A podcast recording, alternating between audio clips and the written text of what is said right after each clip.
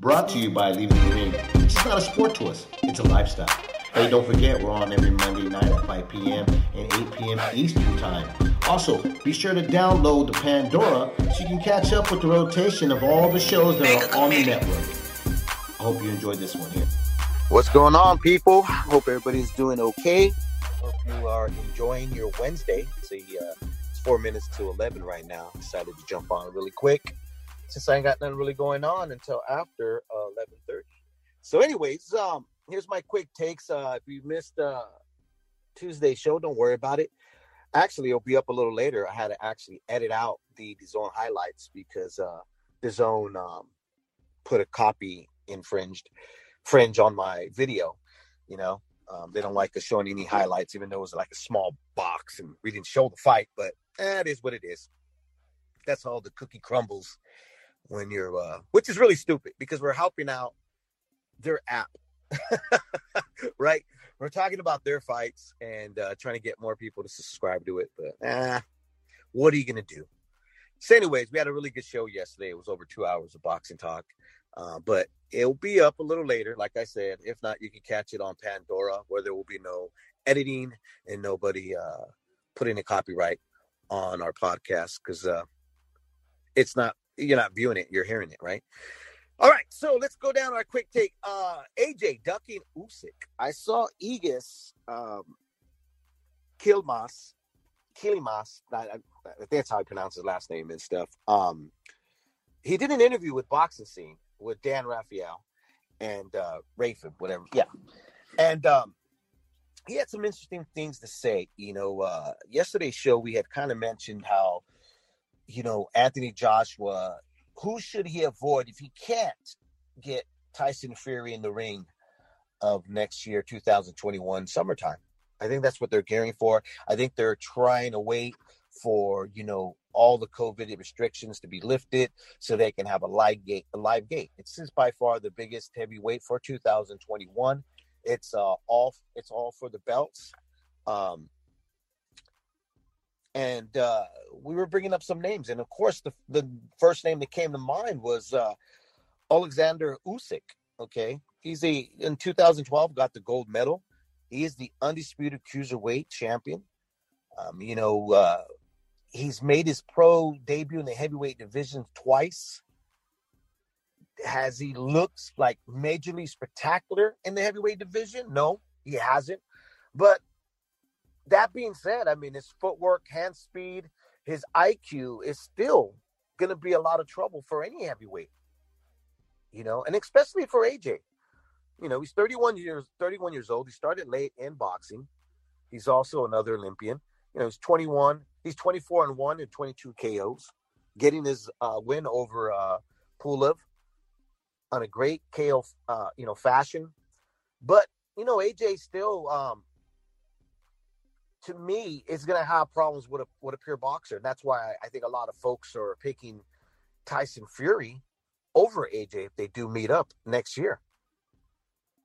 But if it doesn't happen, you know, like I said, Usyk's name was the one I said, well, I would probably avoid that. But how do you do that if the WBO is pressing for a mandatory, you know? I mean, uh AJ, you know, AJ obligated his his IBF mandatory. That's why he fight Pulev. So so Egis got on and he said, look, you know, I'm gonna do what's right for my fighter. Just like AJ's people and Tyson people, they're to do what's right for their fighter, you know. But to say, you know, he said, "Look, I'm not an idiot. All right, I, I, if if it comes down, it's a good deal for Usyk. We're to take it. But right now, him talking to to Usyk is basically Usyk's like, look, I want this fight. I don't want step aside money. I don't want none of that. What I want is the chance. And the reason why he wants it is because, you know, he's he fought to get to that position. Okay. He's been fighting to get to that position of of challenging for the heavyweight championship of the world. And I feel him. I understand where he's coming from. I understand what his manager's coming from because that's his management. You know, they have to do what's right by you know by, by their fighter. Okay. But Bob Arum, who promotes, co-promotes uh, Tyson Fury in the top rank, he said something. You know, he's like he's pretty confident. He's pretty confident that the fight between Tyson Fury and Anthony Joshua, who's with uh, Eddie Hearn, that that fight's going to follow through regardless. So the worst that could happen is the W the WBO strips AJ, and you know they don't see a problem with that because this is considered the biggest heavyweight fight out there to be made right now, right? But what Egas is saying is giving up one belt, then that's not really for history then. And I agree with them with that, but also have to say that at some point, belts don't matter. Okay. Now, fighters love to have belts in their glass cases they could put up in their home and they could show you all the belts that they have, uh, you know, have gained and accomplished. But when you have a fight of this magnitude, where the fan base is asking and and and wanting, then that's when you start saying, well, belts don't really matter because this is really this is really the fight of who's the best heavyweight.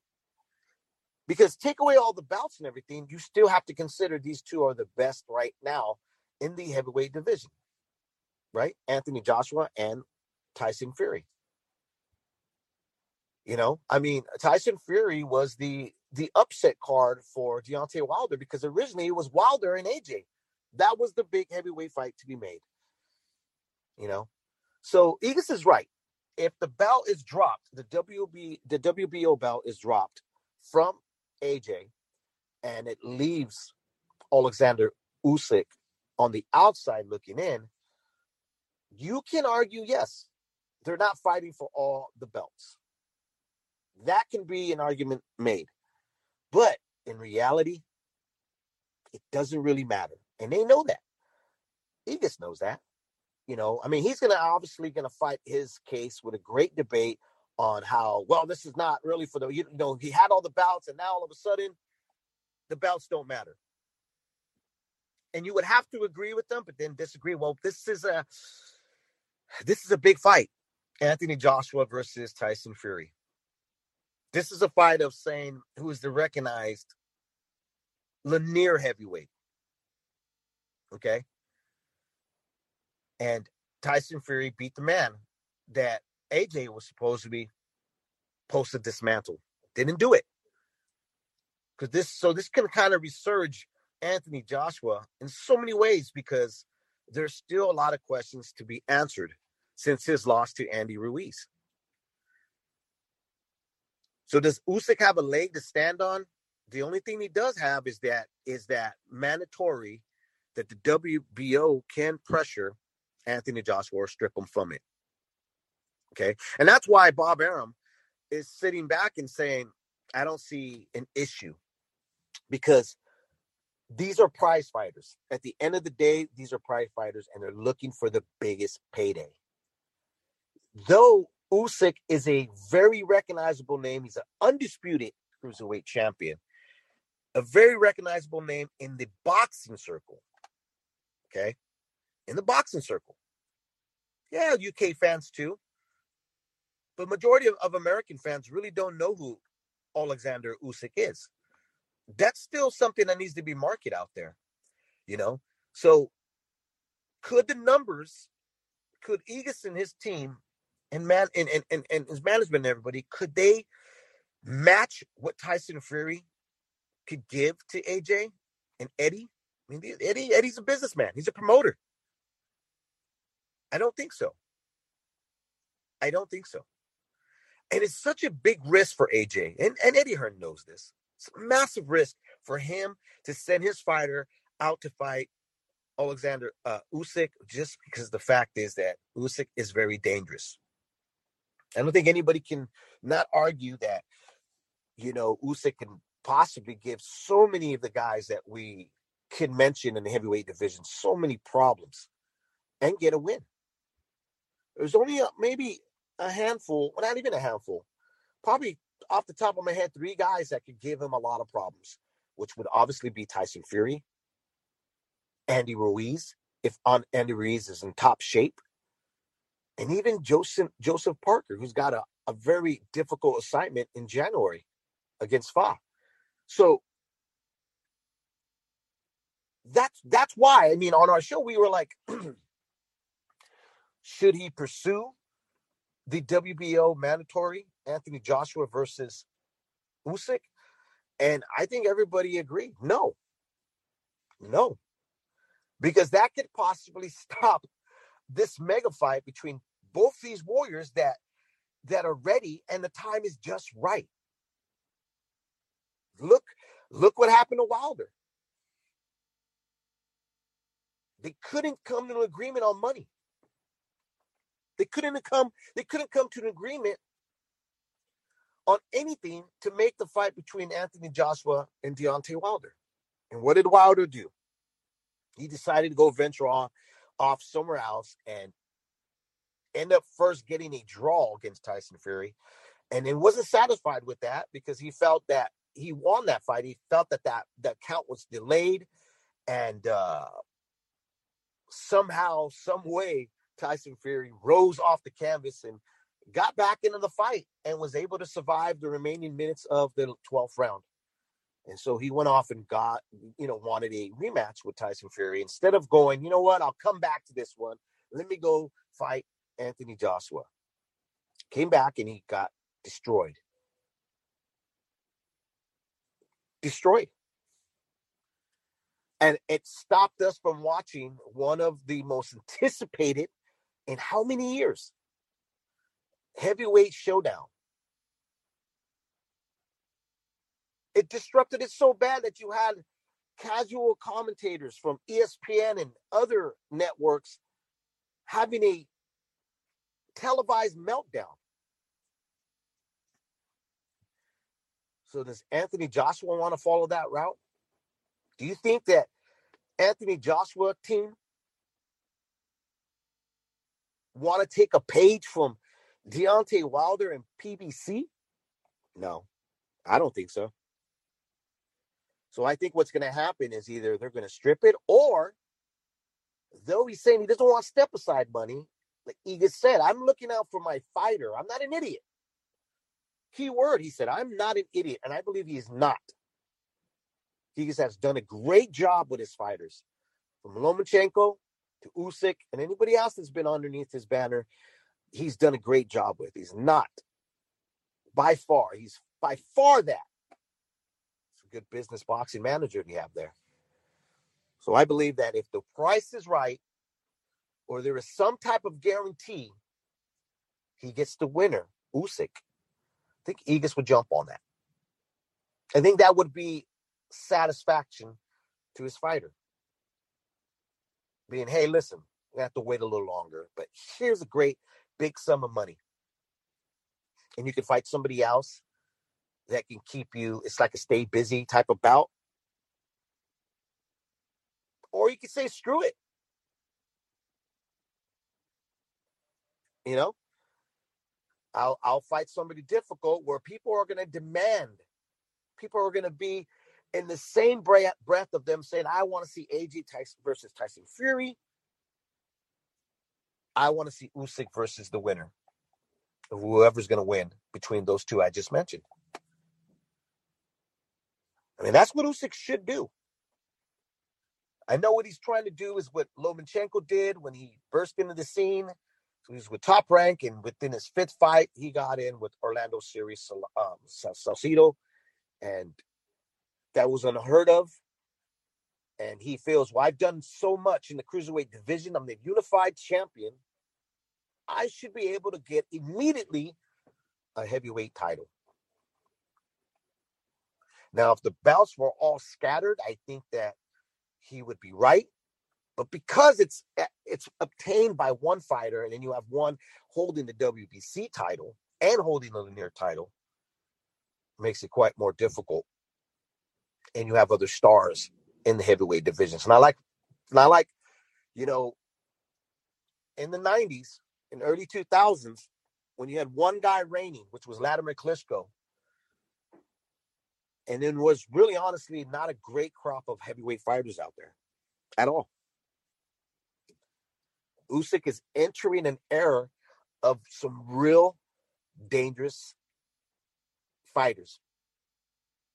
And think about this Joe Joyce just defeated Daniel Dubois. And Dubois was considered a mega force in the heavyweight division. Most of us, including myself, thought that Dubois is going to go out there and just beat the brakes off of the slow juggernaut Joe Joyce. And it didn't happen.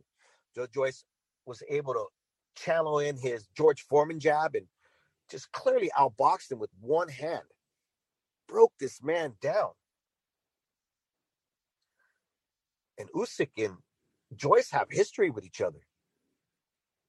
You know, Usyk beat Joe Joyce in the World Super Series. No, in the Super Series of boxing. Sorry. Which was in their amateur career. But they were fighting with no headgear. So there's that fight. That is a very intriguing fight. Trust me. I think a lot of fans would want to see Usyk and Joyce go at it.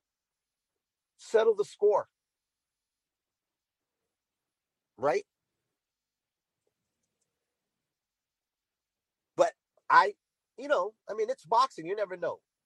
Can Egis and the WBO sway Anthony Joshua to not fight Tyson Fury and move on and facing them in 2021. Can't say it's not been heard of. Or somebody is, you know, sidetracked and said, ah, I'll, I'll do this one first.